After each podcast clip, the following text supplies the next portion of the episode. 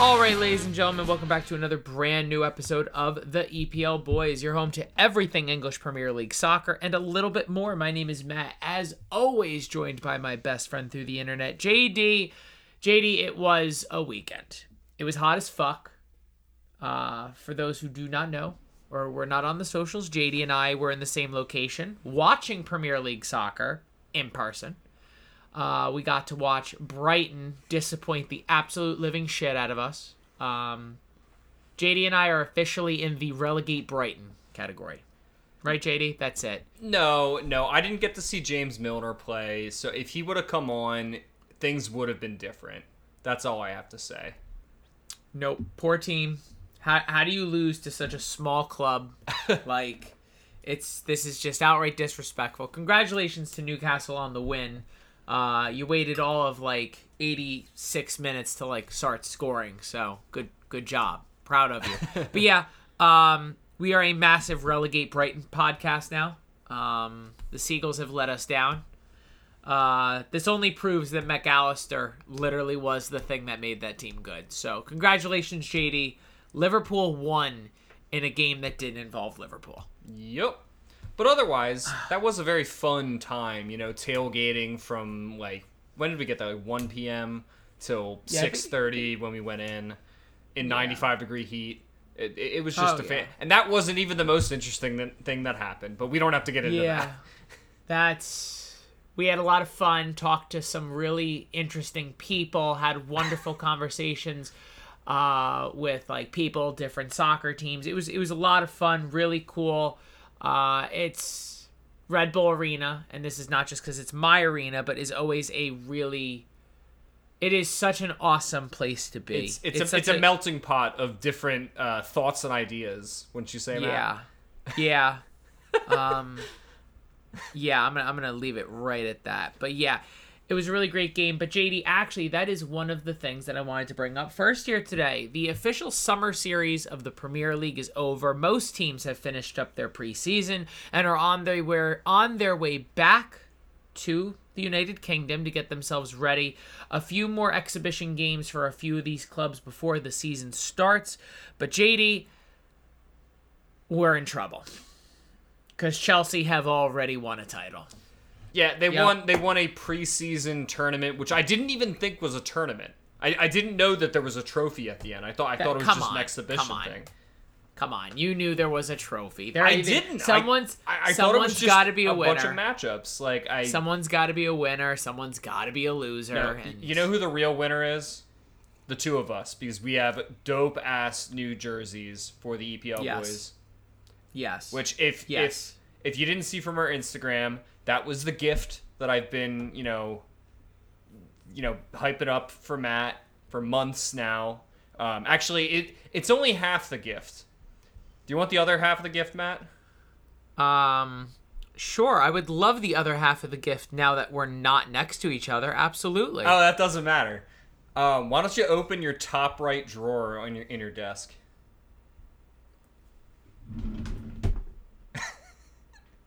There's nothing in there. Oh, you already found it. I was found what, J D? I was hoping found I what? was hoping you had nothing to do in your desk. Yeah, no. I uh, on Sunday I completely cleaned my house top to bottom. Oh, you're the worst.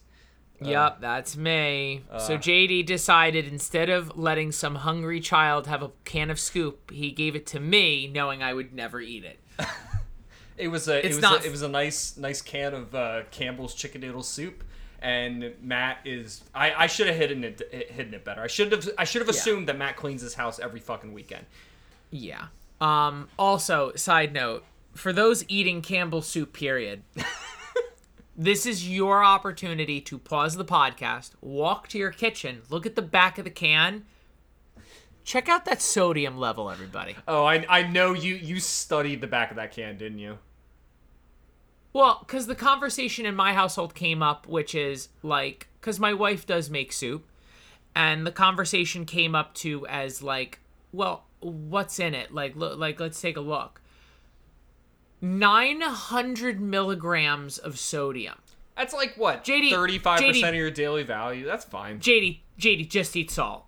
Like, just eat salt. Just take some salt. Basic table salt. Fuck it, if you're fancy, some pink Himalayan salt. Put it in a fucking teaspoon and have fucking four giant teaspoons of fucking salt. Because that's all that was. Oh my God. Like, it had noodles and chicken and, and, and, and, and chicken stock in it, though. But this is the red flag I'm trying to get across.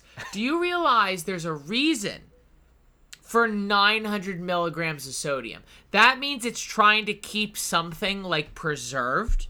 And the problem with that is, it's like, if you have that much salt, there's no way the item in that can is good anymore. Oh, it's It's fine. Just not. It's just fucking That shit not. Stays good for, like, a decade. That, that's up. There is meat product in there. You should not be able to go, meat product, keep good for a decade. Those things should not be in it's the same canned. sentence. It's canned. It's like, it's like a vacuum seal.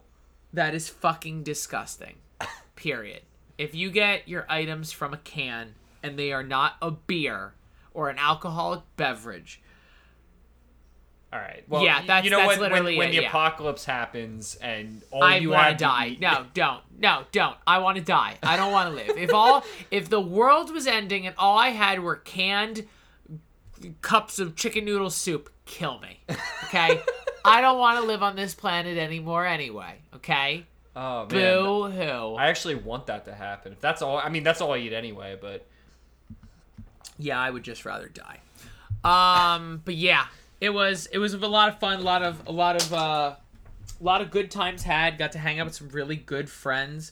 And yeah, I, I'm excited, though, because now that the preseason, the summer tours are starting to end and everything's trying, like, teams are now flying back to the U K. It means that we are closer to normal. I mean, we August eleventh is J D. As of tomorrow, August eleventh is ten days away. So this episode will be coming out on August first. So happy August, everybody.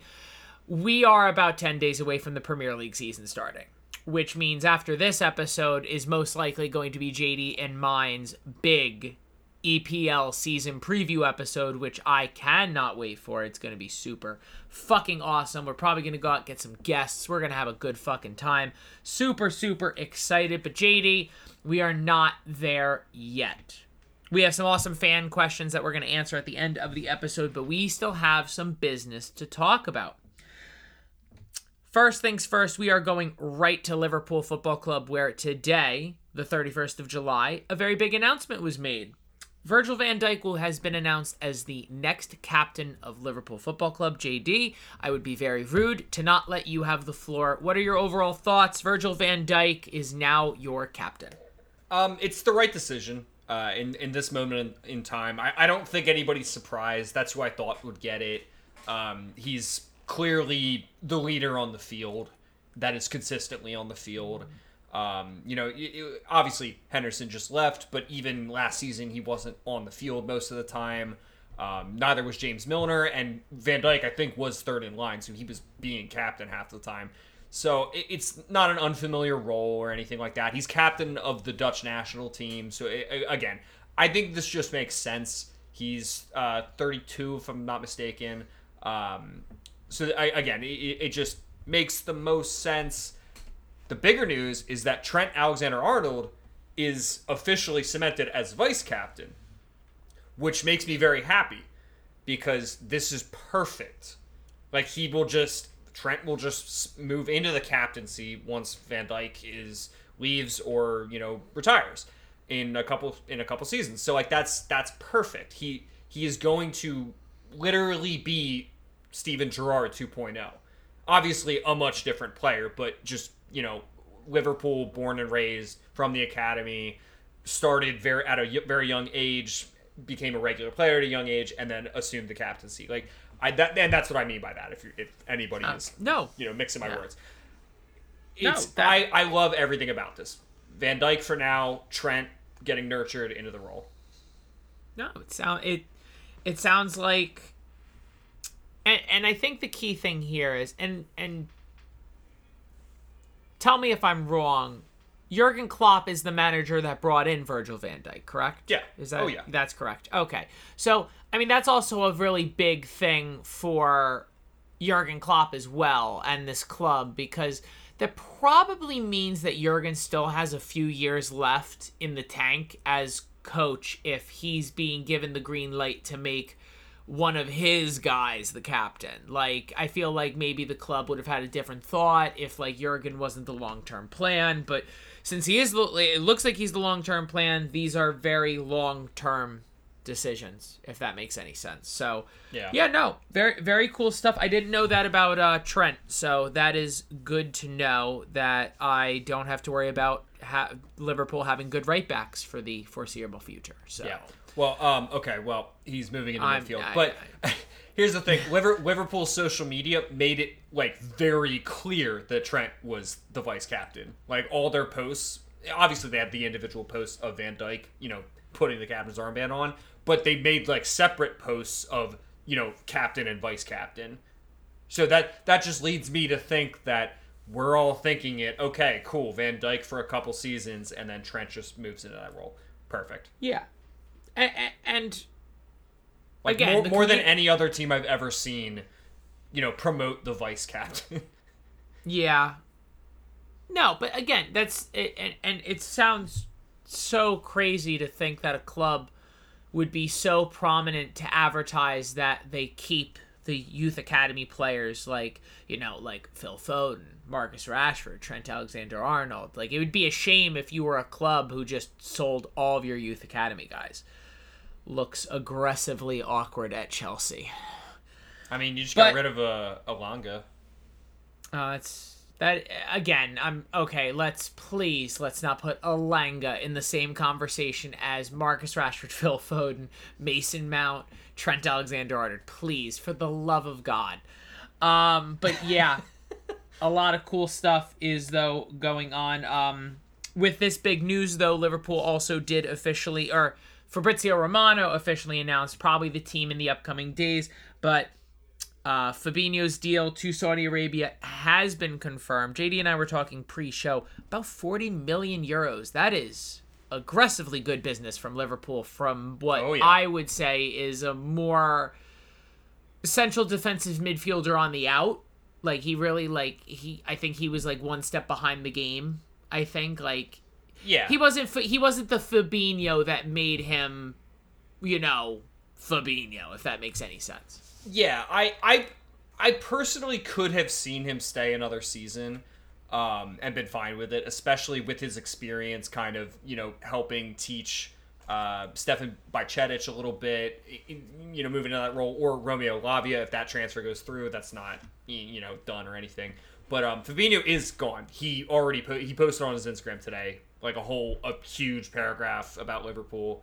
Like, it's confirmed. Um, but yeah, forty million euros, that's insane business for a twenty-nine year old who is not going to get really any better. Um, yeah, that's just good. Getting pretty much fifty million for uh, Henderson and Fabinho. That is just fantastic. Um, literally, if they can get Romeo, uh, Romeo Lavia from Southampton for fifty mil, you know, just use it to get him. I the nineteen year old, like, that's just great business all around. So I, that, I'm I'm happy. I'm a little sad that, you know, literally Henderson, Fabinho, two huge players for Liverpool, leave, you know, within a week of each other. That's sad, but at the same time, usher in the new the new core of players.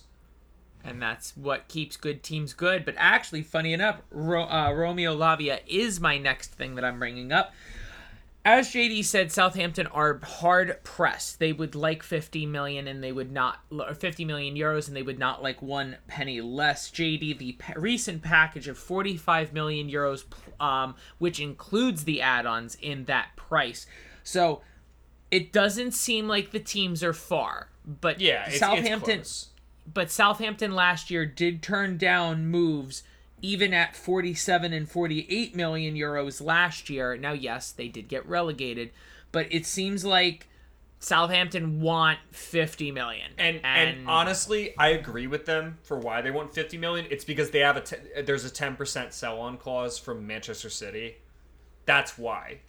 Like they they probably rate him at forty or forty-five, but they want fifty to compensate for the ten percent sell-on clause that they have, that basically they have to pay back to Manchester City. So I get it. And again, like Liverpool need to just be smart about this and say, okay, we just got forty mil for Fabinho, and we're going to get his nineteen-year-old replacement, plus we have Bajcetic. Let's just buy this guy. Like, he he's, and I won- he can be he can be that good. And the price for... It, it's probably a lot for a nineteen-year-old that only has one full season for a team that got relegated, but he was one of the shining lights in that Southampton team, so...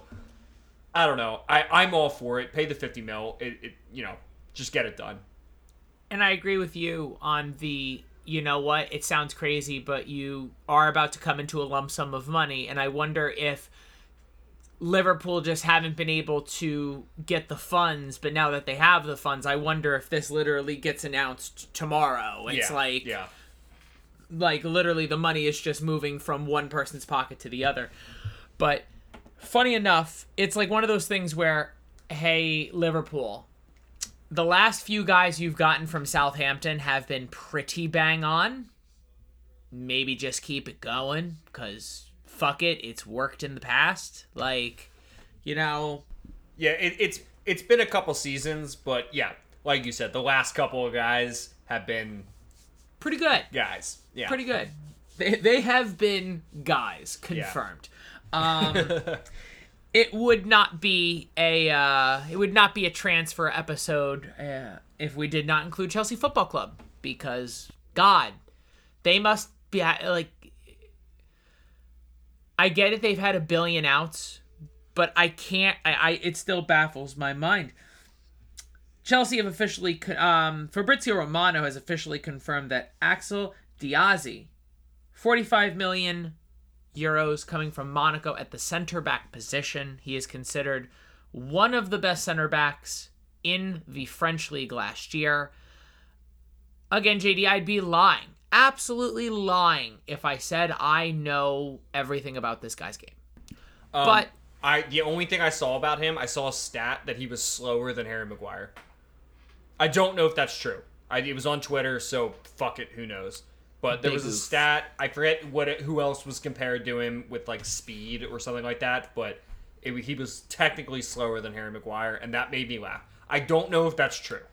Yeah, that's... Um, it was just a, it was a really funny tweet. Yeah, that's... That's interesting. I'll, I'll be honest. Uh, I understand Chelsea have had a lot of ins and outs, but, again, I feel like this just continues to come back to the same conversation. Until the season starts, I have no idea who plays for Chelsea.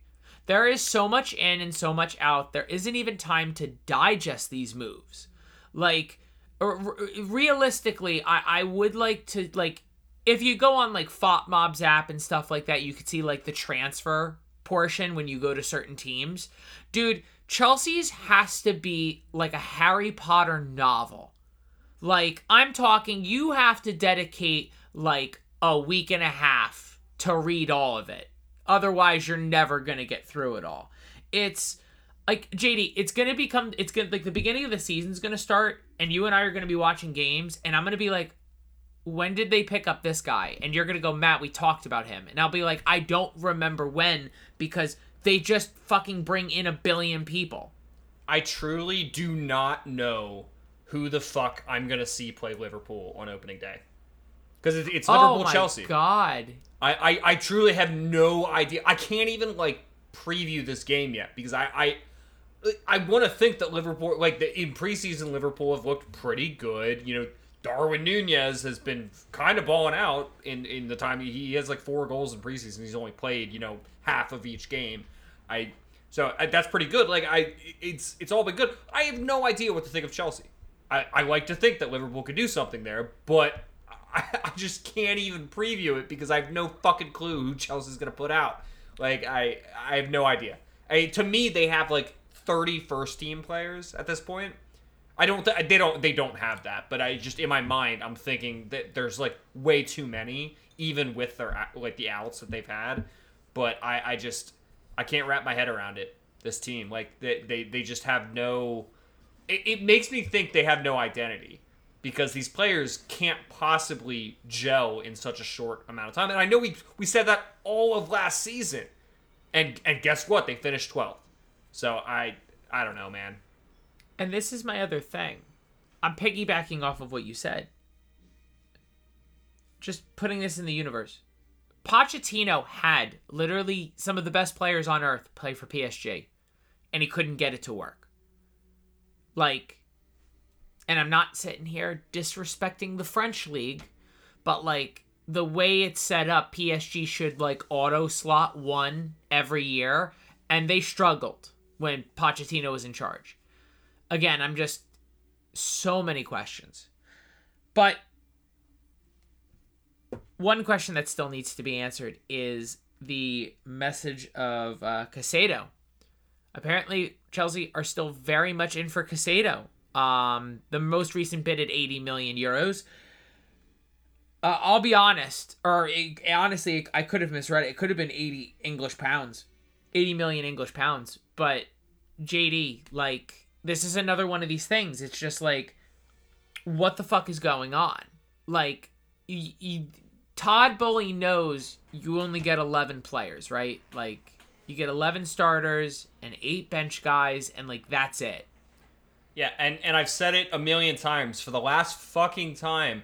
What are they going to do, play Enzo and Caicedo? That's not a good way for a big club like Chelsea. You should not be playing two defensive midfielders. You're not going to get results that way. You're just going to sit back and absorb pressure. For the smaller clubs, that makes sense to have two players like that. But you have you already have Enzo Fernandez, whether he's you know a great central defense, defensive midfielder or not.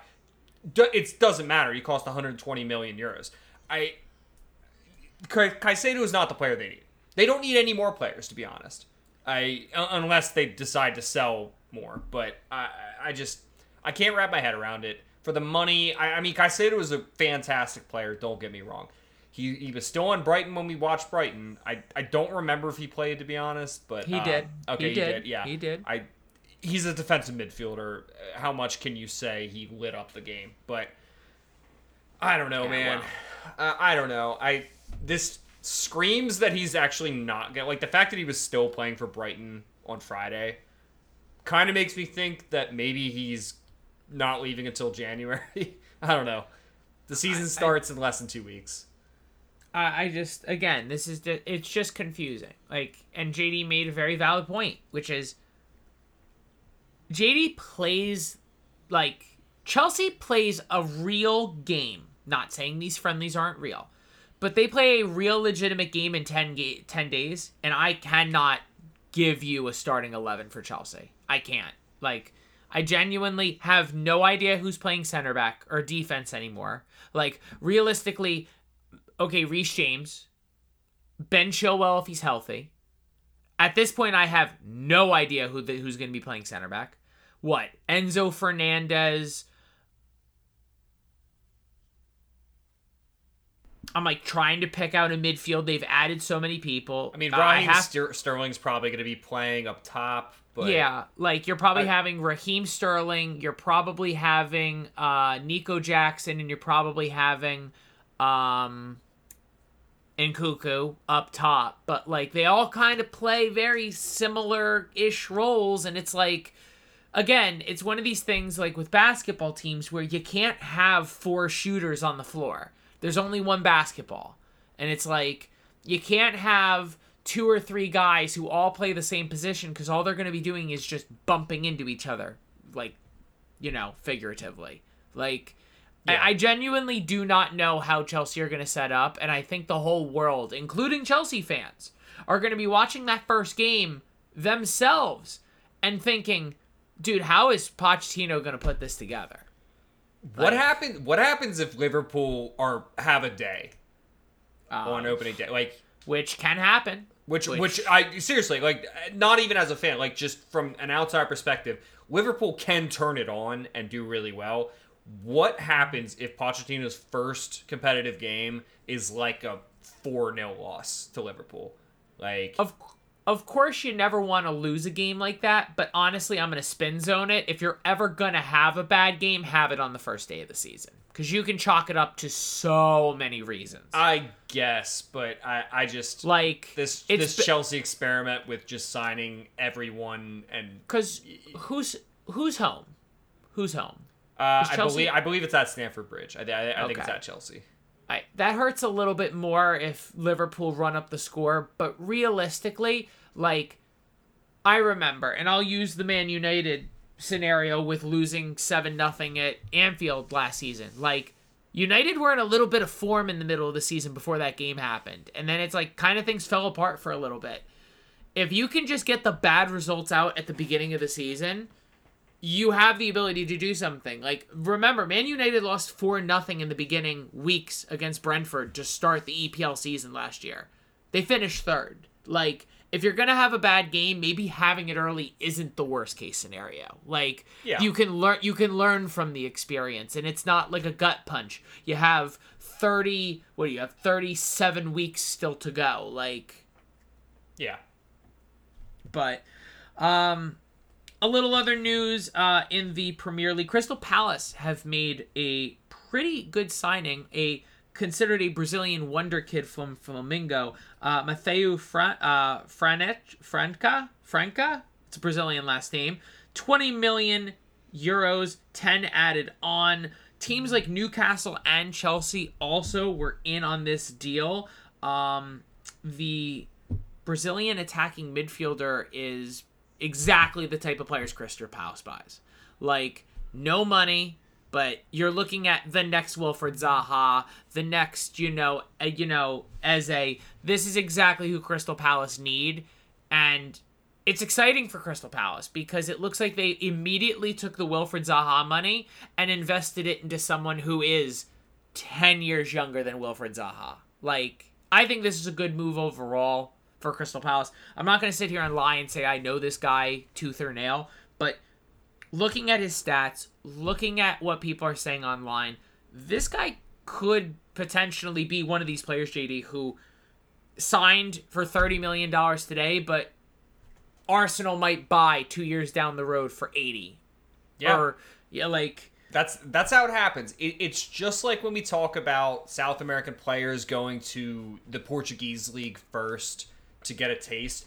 Going to a mid-table team in, in the Premier League is sort of similar, and even, in my opinion, even better, because if you can do a decent job or a really good job at a mid-table Premier League team at a young age coming from South America, you already know the league if you want to move up to one of the bigger teams of the league. So I, I don't know this player. I didn't know this happened, but... yeah, it sounds like the kind of transfer that Crystal Palace would make, and it, it's, it's probably going to be good. He's probably going to be good. Yeah, no, I am I am extremely, extremely excited uh, to see. Uh, again, you know, the Premier League is good when teams in the middle like Crystal Palace are good and relevant and aren't just getting absolutely the piss beaten out of them every single week. So, uh, next move, we have a official, here we go, from Fabrizio Romano. Uh, Rasmus Højlund coming from Atalanta to Manchester United, seventy million euros, and that includes the add-ons. J D, I have an actual striker. I we we could have paid two hundred million dollars. I would have had the exact same thought process. For the first time since God knows how long, we bought a striker who wasn't on the back end of it. Like, because I was thinking Anthony Martial is still that, at the club. But as a backup, I'm okay with Anthony Martial being a backup. Like, you do, un- like, because I look at this, and I was really going down the list of, like, our recent strikers we've had for the club. Each one has been a stopgap until the next move, until the next thing, until the next scenario. Like, you had Ronaldo, you had Cavani. You had, uh, I'll even say Lukaku as a stopgap. I'll say um, Zlatan. Zla- Zlatan. You know, Wayne Rooney on the back end, and back end of his career. Like, those are realistically my last five strikers. All at the end of their career. I mean, Lukaku wasn't at the end of his career, but God, he was playing like it. it's one of these things where for the first time since we signed Anthony Martial all those years ago, United have bought a striker who is super young and the potential is sky high. I'm excited about this move. I genuinely am.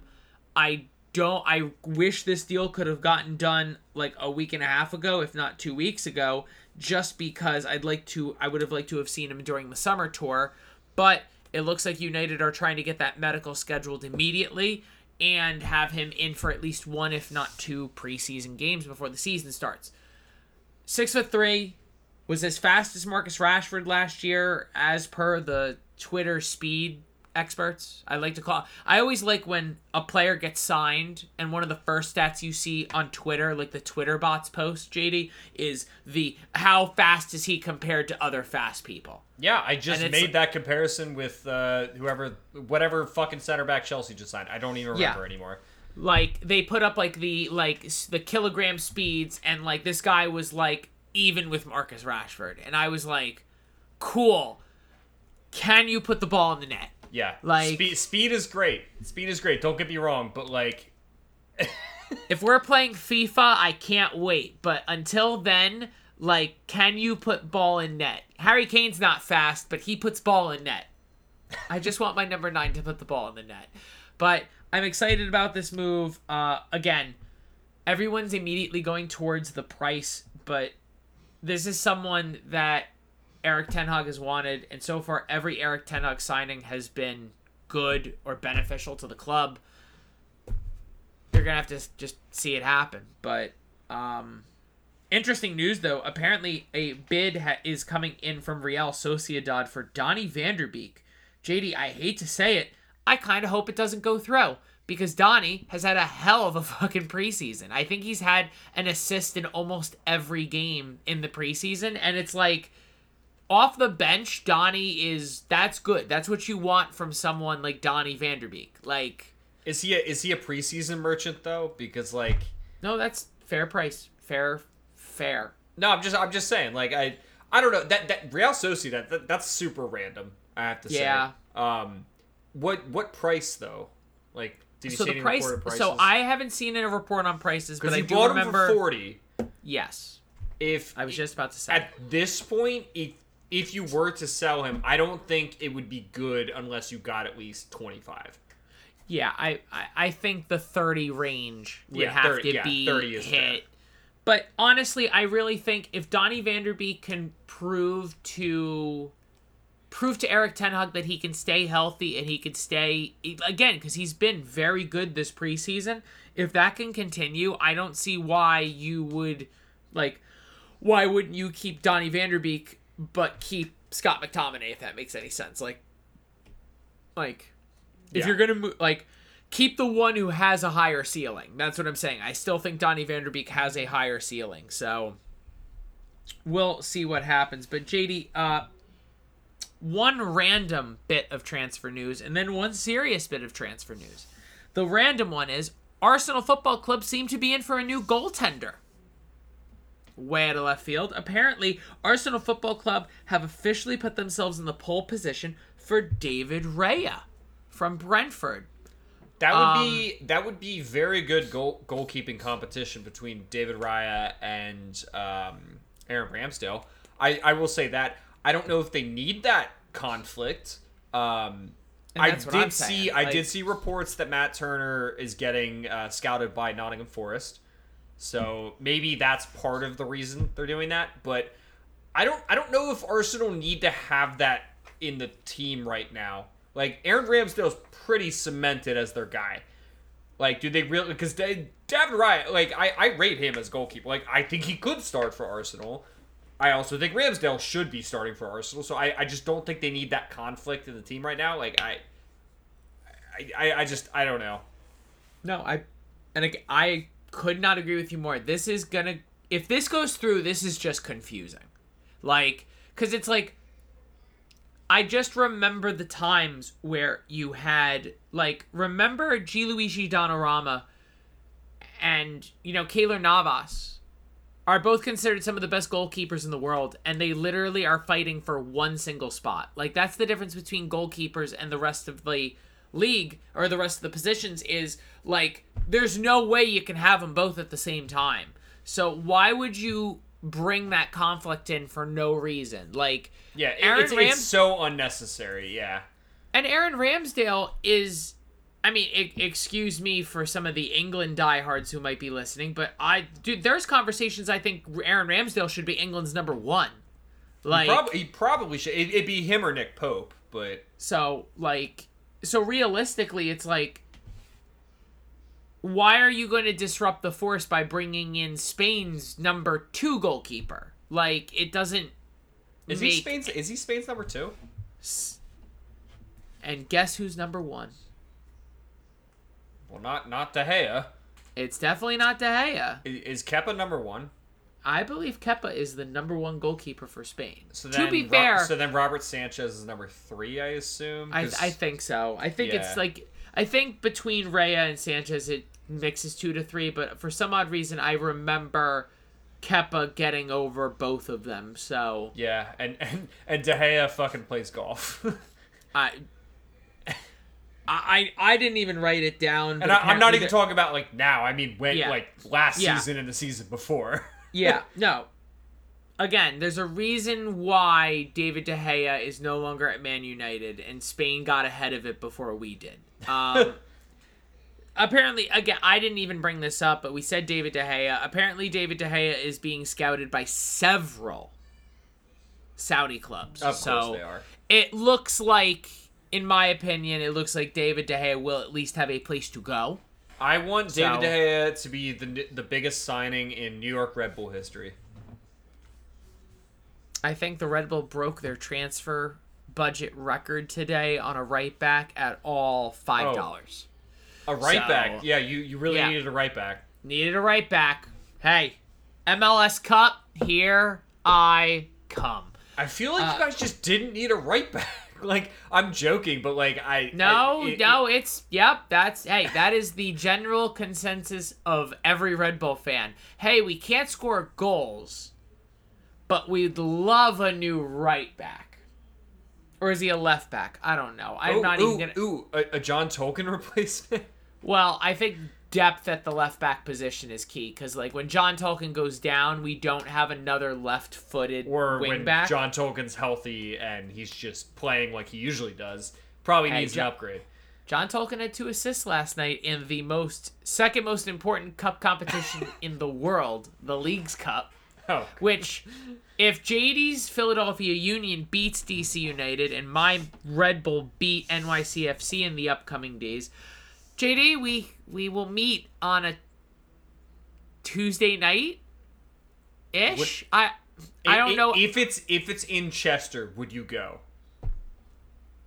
Because I'll probably, go if you go. I'll go if it's in Chester. Probably, I'm not going to drive all the way to New Jersey, but probably Chester's be, like in between the two of us. So I probably wouldn't be able to tailgate. I'll be honest with you. Well, I yeah, probably, no, I, I don't need a tailgate. Just well, I'm just saying. I think just because it's a weekday and yeah, traveling yeah. to Philly, that would be I. I I'm not saying I, w- I no. wouldn't eat. I wouldn't either. Okay, I w- I'm just. I I'm not saying no.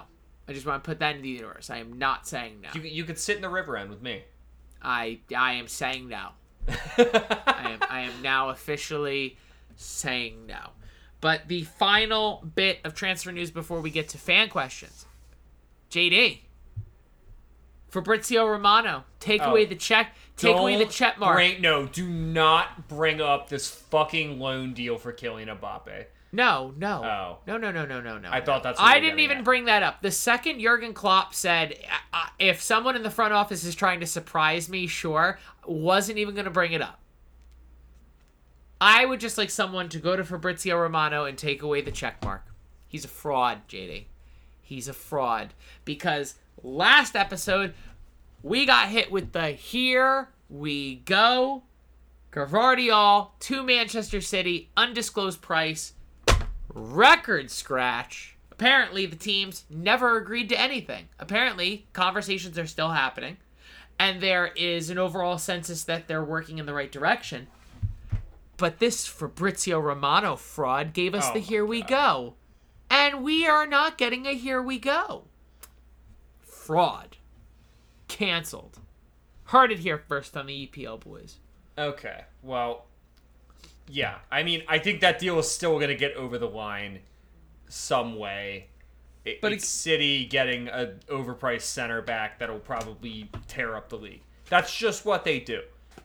Again, but my key thing is, it's like, again, this is me, the Leipzig fan, is sitting here going, we bitch moaned and cried that one hundred million euros was the only answer.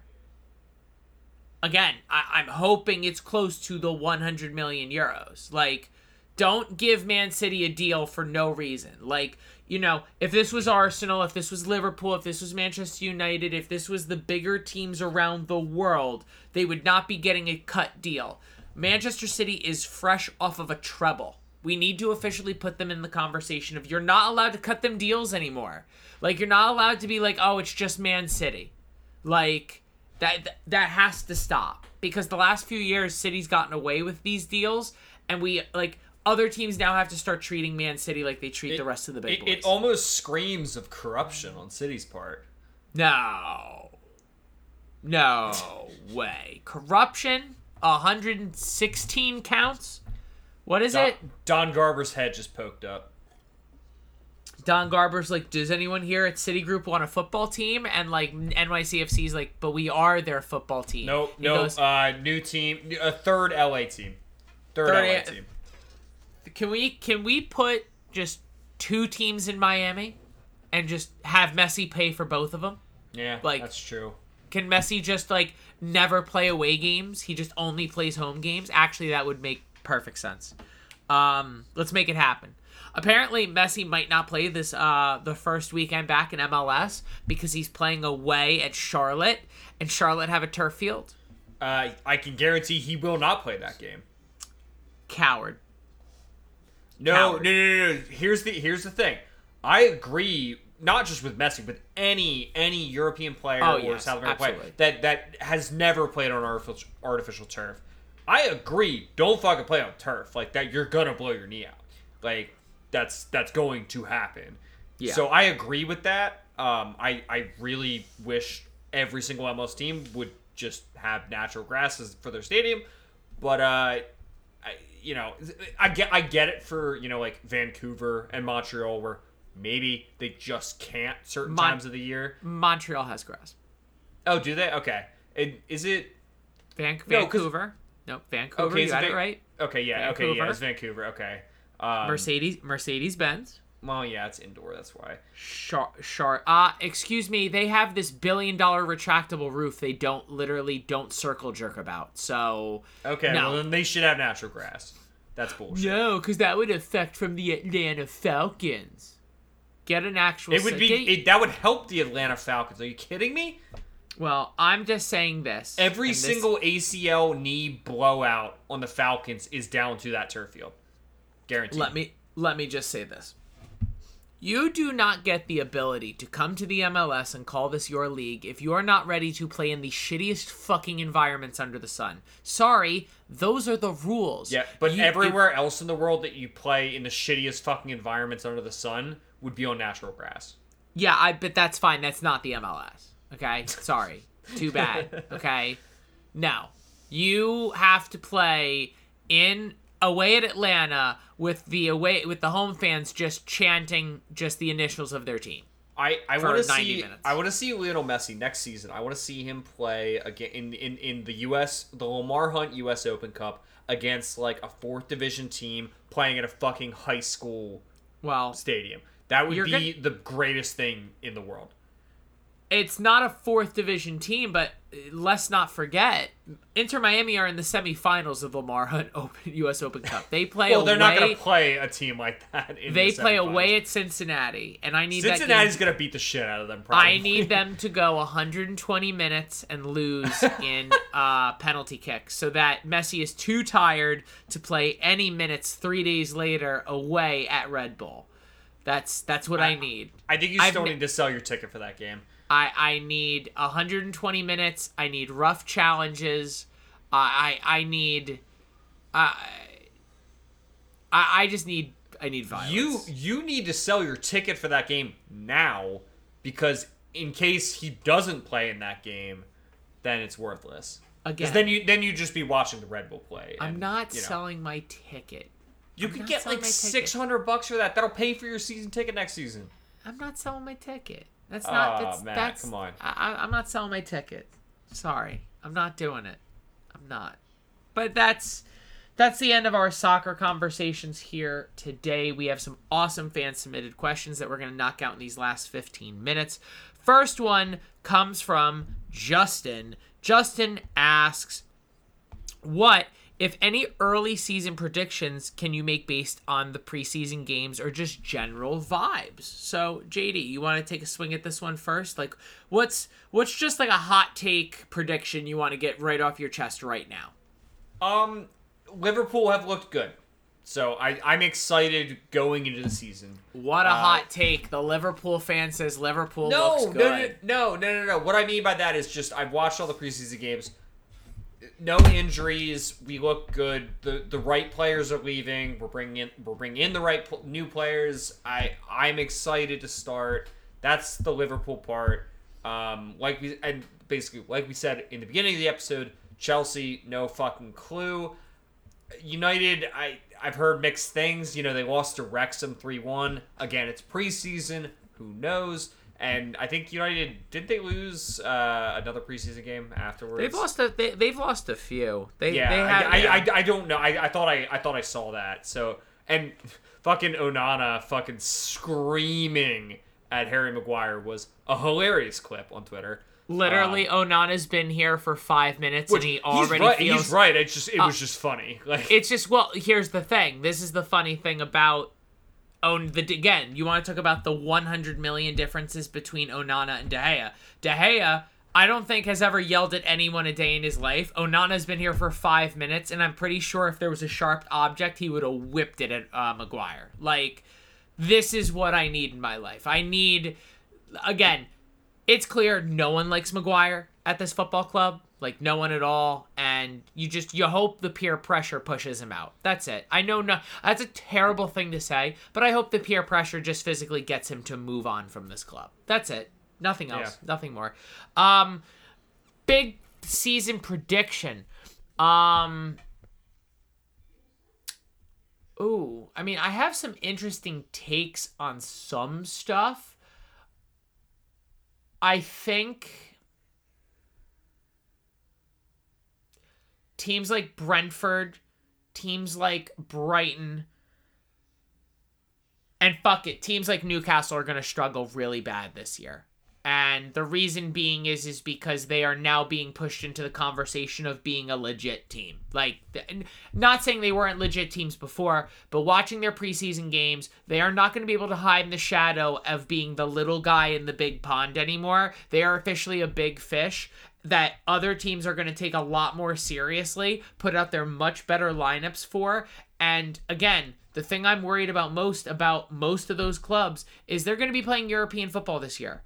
And I don't know if those teams have addressed their depth issues and brought in the pieces to be able to play Wednesday night or Thursday night and then turn around and play Sunday morning.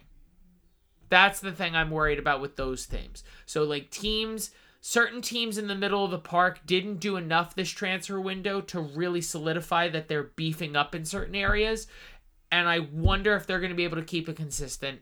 I just have nightmares of West Ham from last year. It was so cool to see them in your uh, Europa League Conference, but they could not do both. And they were damn near almost relegated this season. Like, again, I just think that there's going to be a drop-off for some of those teams in the middle. That's probably going to be my hottest take.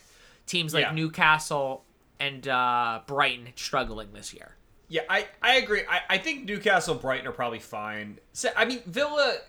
They've made some really good moves. Well, this summer. I so sa- I, I I just want to put on the record, I did not say Aston Villa because Aston Villa have done what Newcastle and Brighton have not done, and that is bring in great starting p- positions while keeping their good players from last year as depth pieces. Yeah, Aston Villa. I, I, think, I think Villa yeah. can make a run in Europe. In uh, are they in? Wait, I, I'm actually forgetting now. Are they in Europa League or Conference League? I think they're in the Europa League Conference. Okay, Conference League. Okay, yeah. But it's. I think they I'm, have a very good shot there. But again, I'm not even just saying the conf. I'm not even saying the competition. I'm saying the Prem. I think like teams like Brighton and teams like Newcastle might have that little bit of a fallout because they might focus on the European football and they didn't ad- address their depth issues. Yeah, yeah.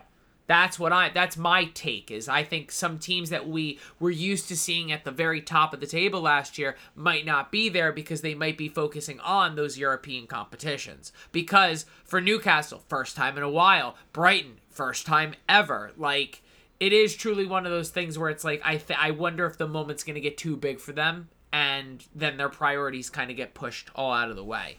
But Tyson asks, Tyson, who is your prediction for the first coach to be fired this year? Mauricio but, Pochettino. That would be too easy now, wouldn't it? That, that would be way too easy. Uh, coach to get fired first this year. Um, fuck it. Um, I already forget his name, and it probably won't do me any good. Who's Tottenham's new coach? Like, uh, oh God, I don't remember. Yeah. Um, the job's too big. I think the job's too big for him. I think the ask is too, I think that, I think the ask is too great. There's rumors that Spurs might be forced to sell Harry Kane this window. There, it's not going to leave them any time. It's going to be all on players to really step up. And it's just, the, the pieces aren't there. It's, he's going to get fired first, but he's not the problem. He's just going into a situation where I don't think that there's a winner. Wait, I've got it. It's going to be Roy Hodgson at Crystal Palace in November. They bring somebody in. He doesn't do very well. And they bring in Roy Hodgson in April to finish out the season. They bring just to keep Just to keep them above the line. Yep, yep, yep. Oh, my God. That does sound like a very Crystal Palace thing to do. Um, next question comes from Michael. Ha- um... Oh, not a football question. How fast do you think you could run a mile right now? Um, What's the I, incentive? Like, I'd like to think, I think the last time I like actually ran, like I can run here or there, but my, my, my left knee just has not fully recovered. And if I'm running on like a treadmill or if I'm running on like concrete, it hurts, but if I'm playing soccer, it doesn't hurt as bad because I think it's the grass. Um, I think I'm averaging just about eight minutes. I think I'm averaging like an eight-minute mile. I think like I think that's like from my experience. I think that's like par, but I think I'm running like an eight-ish minute mile. Running is boring. I don't know how fucking marathon runners do it. Like, like. I know marathon runners in my life, and I think it's a, it, it's such a psychopath, like a psychotic mindset to be like, I'm just going to start running, and then I'm just not going to stop for, like, hours. Yeah. People who do marathons are just serial killers who found a hobby. Hot take. Sorry. I think I think they're serial killers, and that's when they, that's when they do their killing. Is when they're running. At yeah. four o'clock in the morning, they're not. When, they're not actually running. They're they're killing people. But we just you know take no thought of it because oh they're they're marathon runners. They they got to run all the time. Perfect alibi. But um for me, I I don't think I've run a mile straight since high school. And I graduated high school in twenty thirteen, so we're talking like ten years. Um, I I, I don't.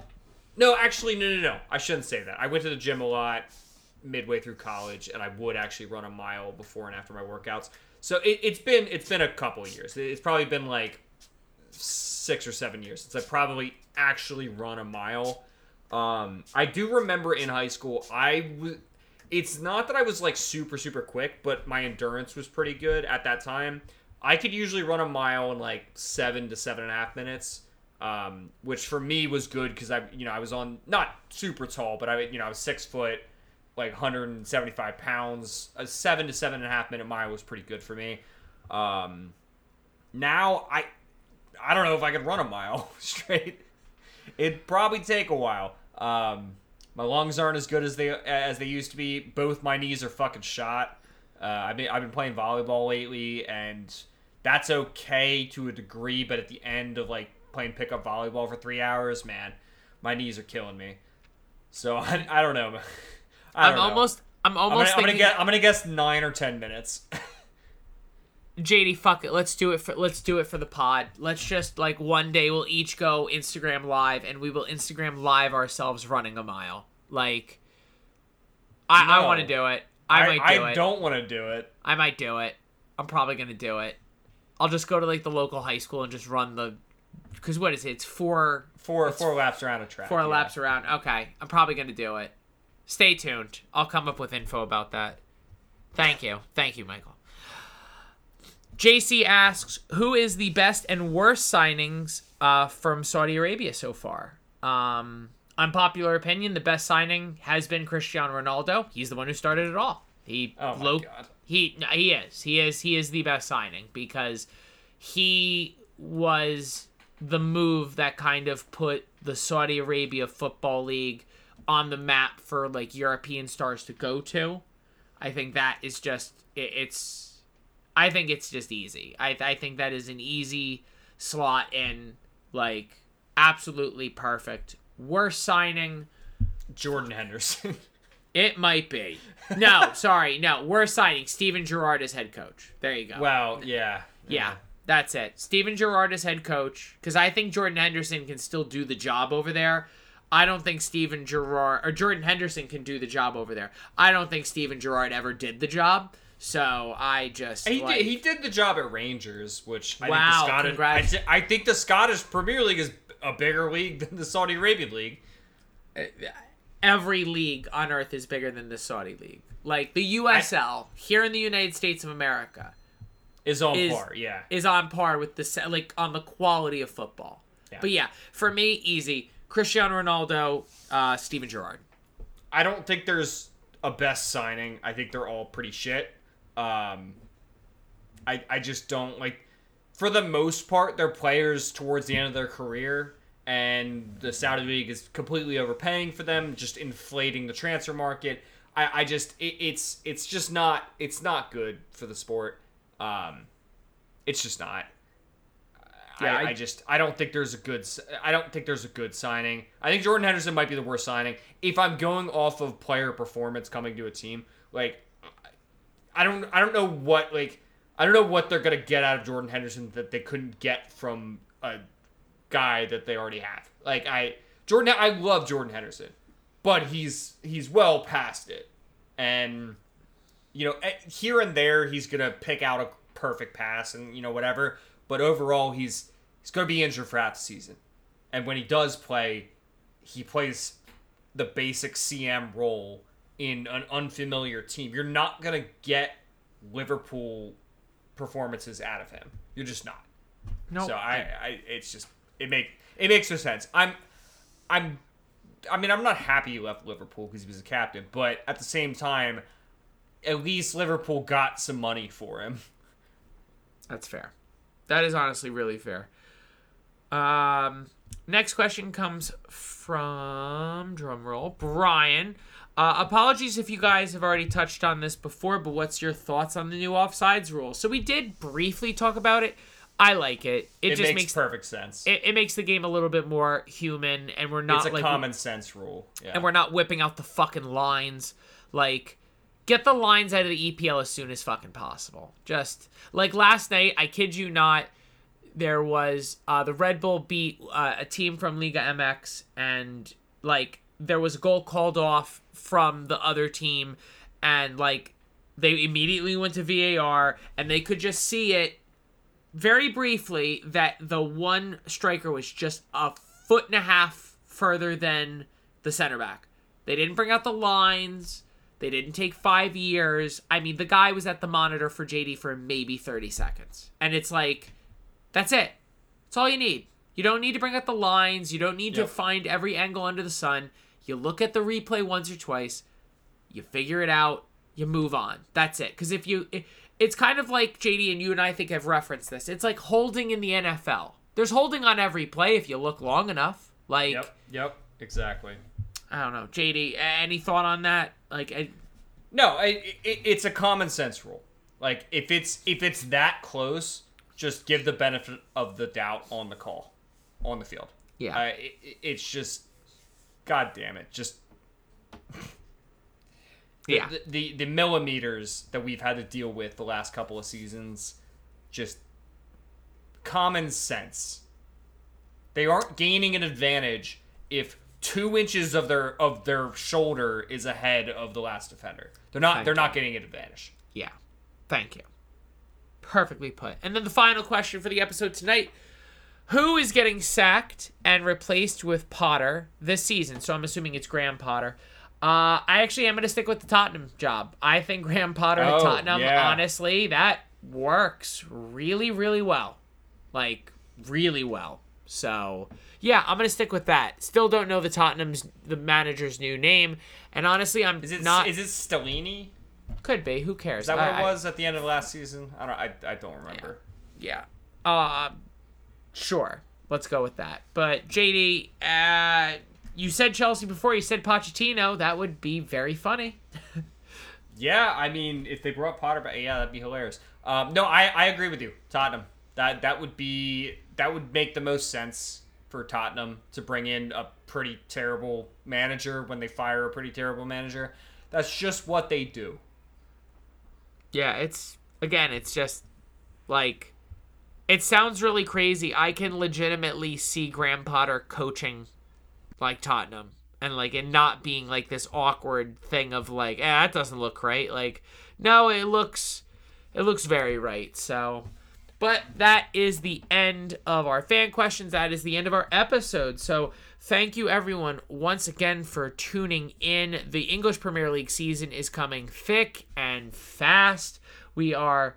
getting ourselves prepped and ready. Our next episode, J D, I believe, will be our season preview episode. So J D and I are going to start planning that. It is going to be fun. It is going to be epic. We will have fan questions available if you'd like to submit them. And once again, the E P L season, like I said, is starting. Make sure to share us with a friend. If you have a friend who really likes the English Premier League, pass us along. We are trying to kick off this upcoming season with an absolute bang. Remember, if you're not already, please give us a follow at the E P L Boys for everything here at the E P L Boys Camp on Instagram. And if you are not already, please give the subscribe button a hit on whatever streaming service you are listening to us on to make sure you are getting up-to-date stuff when the new episodes drop. For J D, my name is Matt, guys. I want you to be safe. I want you to be well, and we will see you guys next time. So...